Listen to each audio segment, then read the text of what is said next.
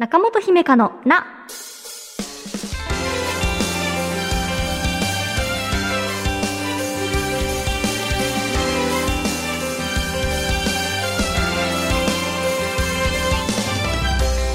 心理カウンセラーの中本姫香です。今回はこんなメッセージから。お名前が書いてありませんでした。ということで、いきなり本文に。えー初メールします。中本姫香さんに質問です。中本姫香さんは中本姫香の名を自分でも聞いているとのことでしたが私は自分を見つめ直すのが怖いと思っているのでラジオという媒体を通して自分の声を聞くというのがどういう気持ちなのか気になっています。私は自分自身を考えるとどうしてもダメな自分が意識されてネガティブな気持ちになります。自分自身を振り返る時の気持ちの持ちようの参考にしたいです。PS、えー、ラジラーの時からファンです。声が特に好きです。本も読みました。ということで、ありがとうございます。ありがとうございましたし、ラジオ歴は確かに私19歳からなんかその21歳とかもなんかやってたり、まあ今も1年ぐらいやってますけど、初めて聞かれる質問ですね。あの、はい、聞いてます。目的私お家で何だかなと思って整理してみたら主に3つありました。えー一つは反省点とか改善すべき点を探すっていう感覚で、あの、テスト学校のが返却された後で、もう一回問題を解いてみて、ここつまずいたなっていう感覚と一緒かなと思ってます。はい。えー二つ目は、以前番組に、あの、お便りくださっていた方の進捗報告がある場合に、まあ、前回どんなこと話されていたっけなっていう確認のため。まあ、なのでこれは自分の声を聞きに行くというよりは内容の確認ですね。うん。で、最後3つ目は、まあこの番組ならではかもしれませんが、その心理のことを扱っていたりするので、こう電話でカウンセリングしたりするんですよね。なので、こう、き、私がその中本姫香の名を聞いていると、カウンセラーモードに自然となれるんですよ。うん。皆さんにとっては安らげる番組になってほしいなって思ってますが、中本にとっては真逆でですね、その仕事モードオンにしたいとき。なので、普段カウンセリングする前とかに BGM で聞いたり、カウンセラーモードオンにするために聞いてたりもします。はい。メールでね、もし自分があのパーソナリティというか立場だったら、ダメな自分が意識されてネガティブな気持ちになるかもっていうことでしたが、私もね、まあネガティブとまではいきませんが、あの、グッジョブって思いながら聞いてるっていう心境でもあんまりなくてですね、うん、気になるところがちょこちょこ出てきたりはあるんですけど、ただその予習復習って大事だよって言われるじゃないですか。学校とかで。あれと似た感覚ですね。うん。なんかこう、間違いだらけの答案用紙を見るのはね、もう目も当てられないわって いうテストも中にはありましたけど、学生時代。でも、まあ同じミスをね、なるべくしないように、まあ復習する。そういう感じなのかな？うん。自分自身を振り返る時のね、気持ちの持ちようの参考にしたいということなので、そうです。そんな感じです。はい。反省はよくしてます。はい。中本姫香のな、最後までお付き合いください。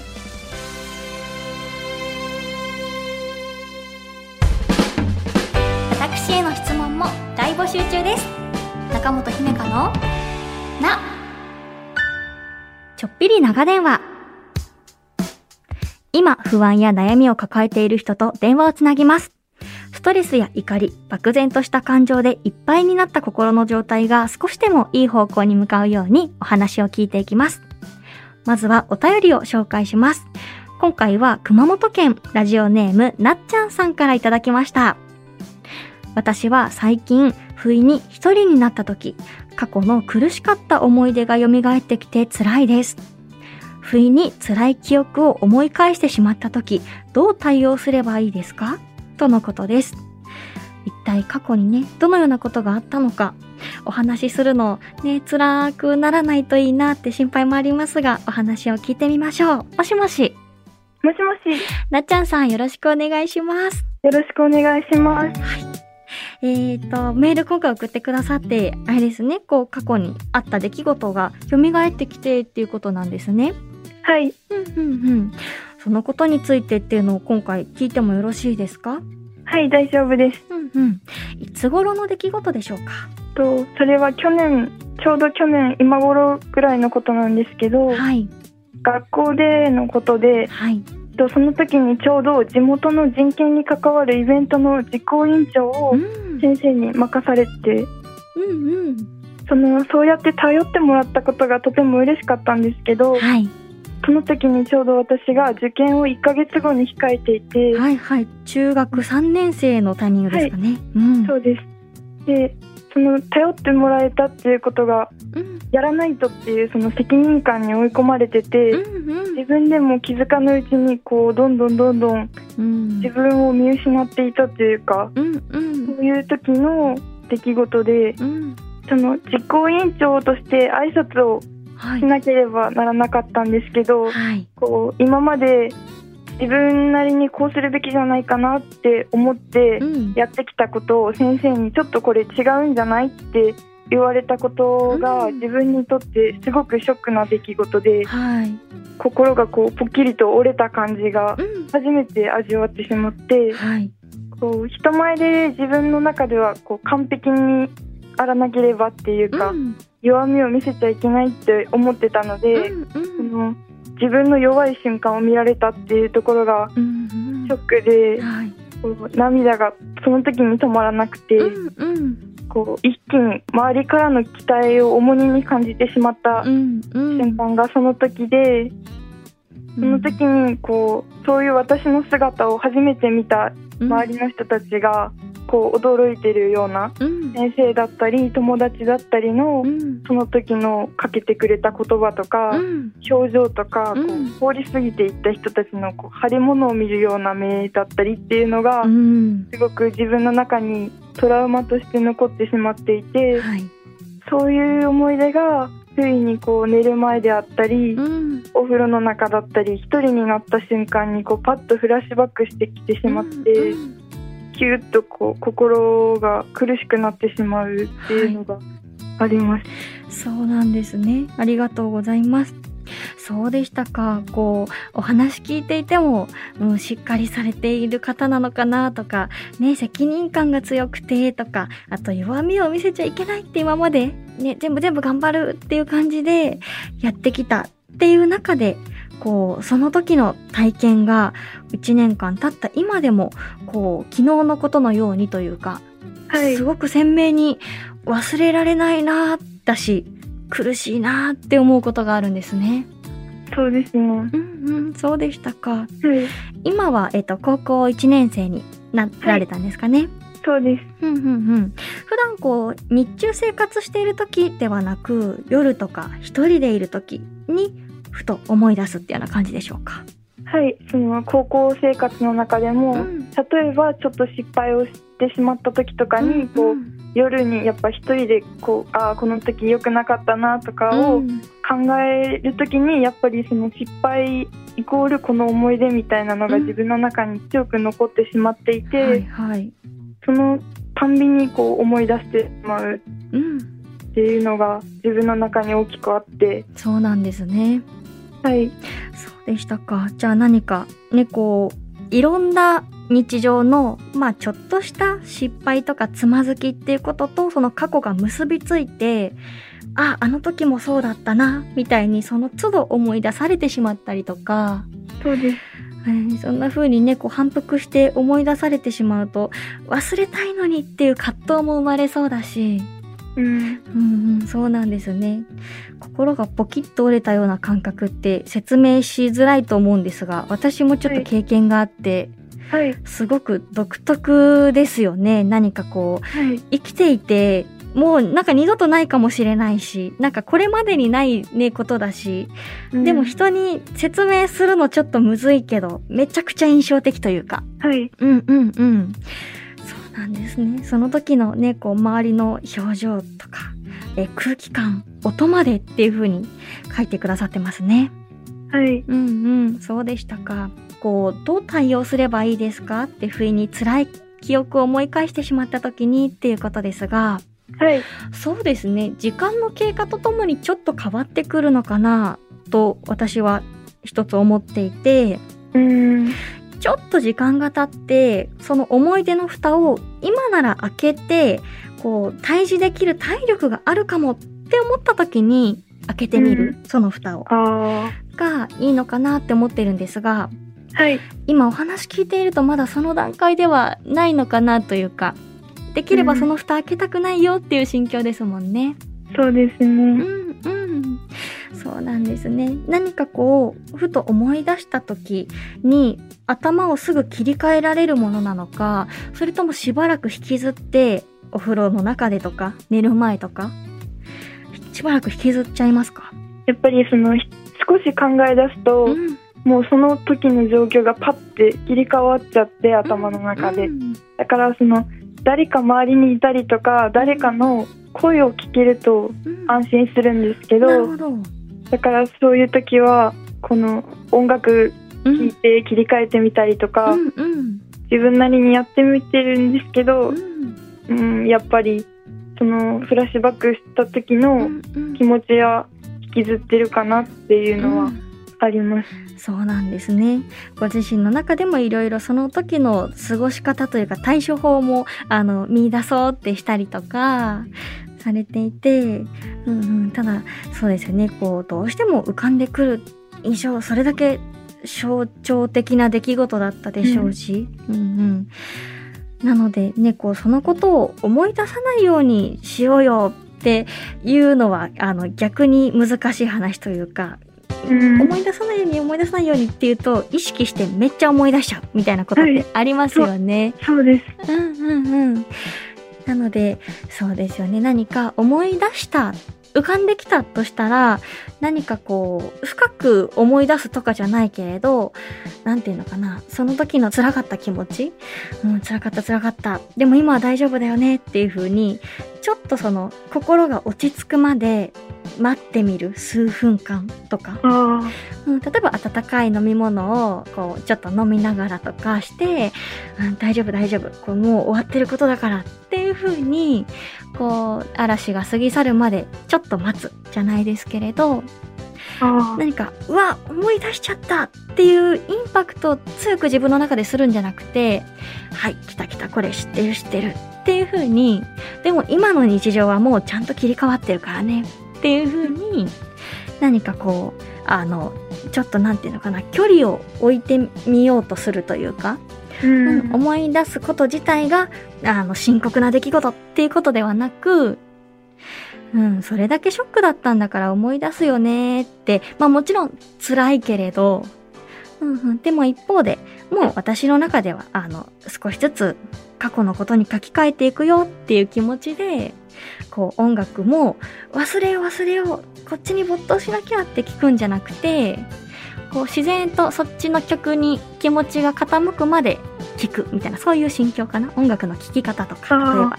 うんうんうん。っていう風にすることで、自分の中で大きな出来事だとして今1年間過ごしてきたと思うんですが、なんかこう思い出すには出すけれど、でも何かこう心がそんなにざわざわしなくなるまで待つ。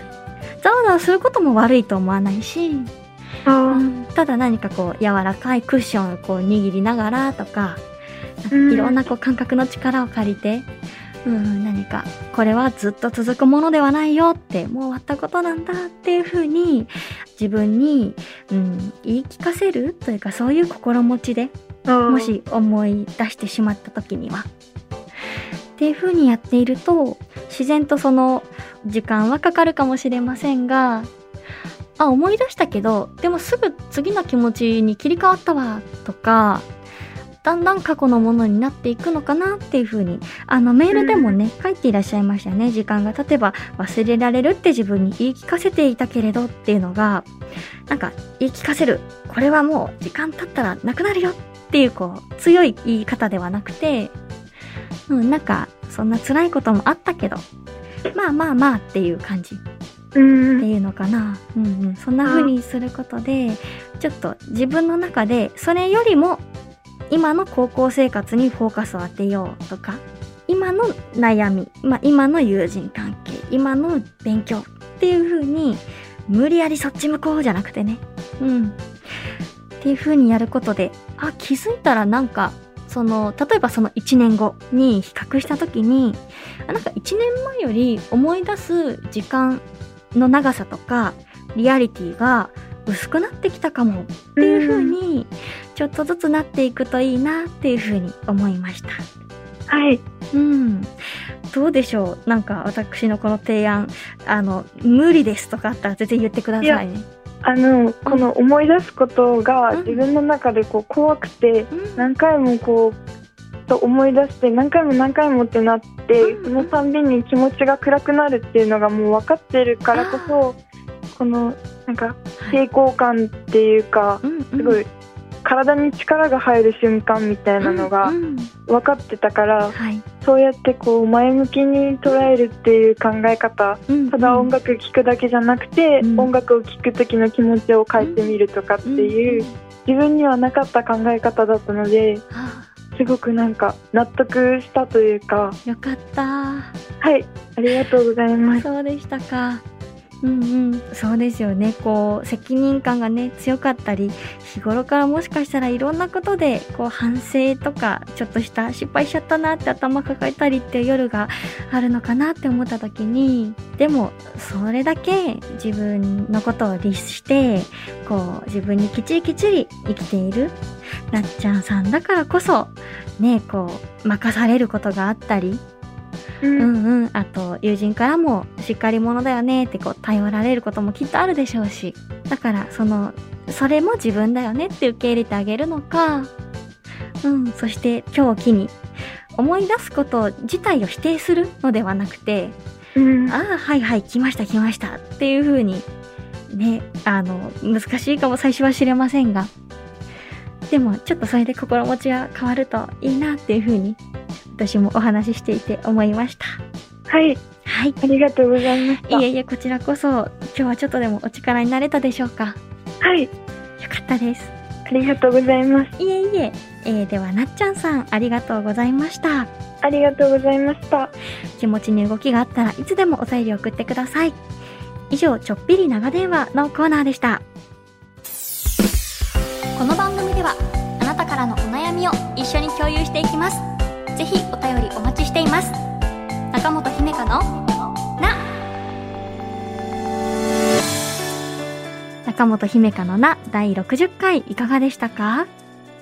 ね、今日はなっちゃんさんのお話聞かせていただきましたが、こうね、嫌な記憶とか過去の辛い思い出がパッとフラッシュバックしてきた時に人の声を聞くとちょっと安心するんですっていうお話がありましたが、ねそんな時こそラジオっていいんじゃないっていうお話を今ね、あの、村さんとしてました。人の話の内容を聞こうとしなくていいんですよね。そんな時。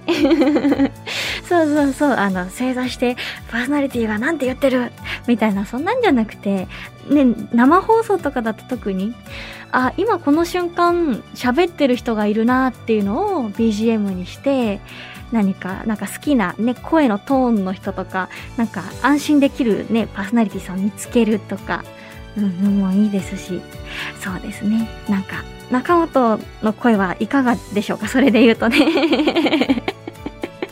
いかがでしょうかって。なんだ、なん、な、どんな質問したんだろう今。ちょっと間違えちゃいました。失礼しました。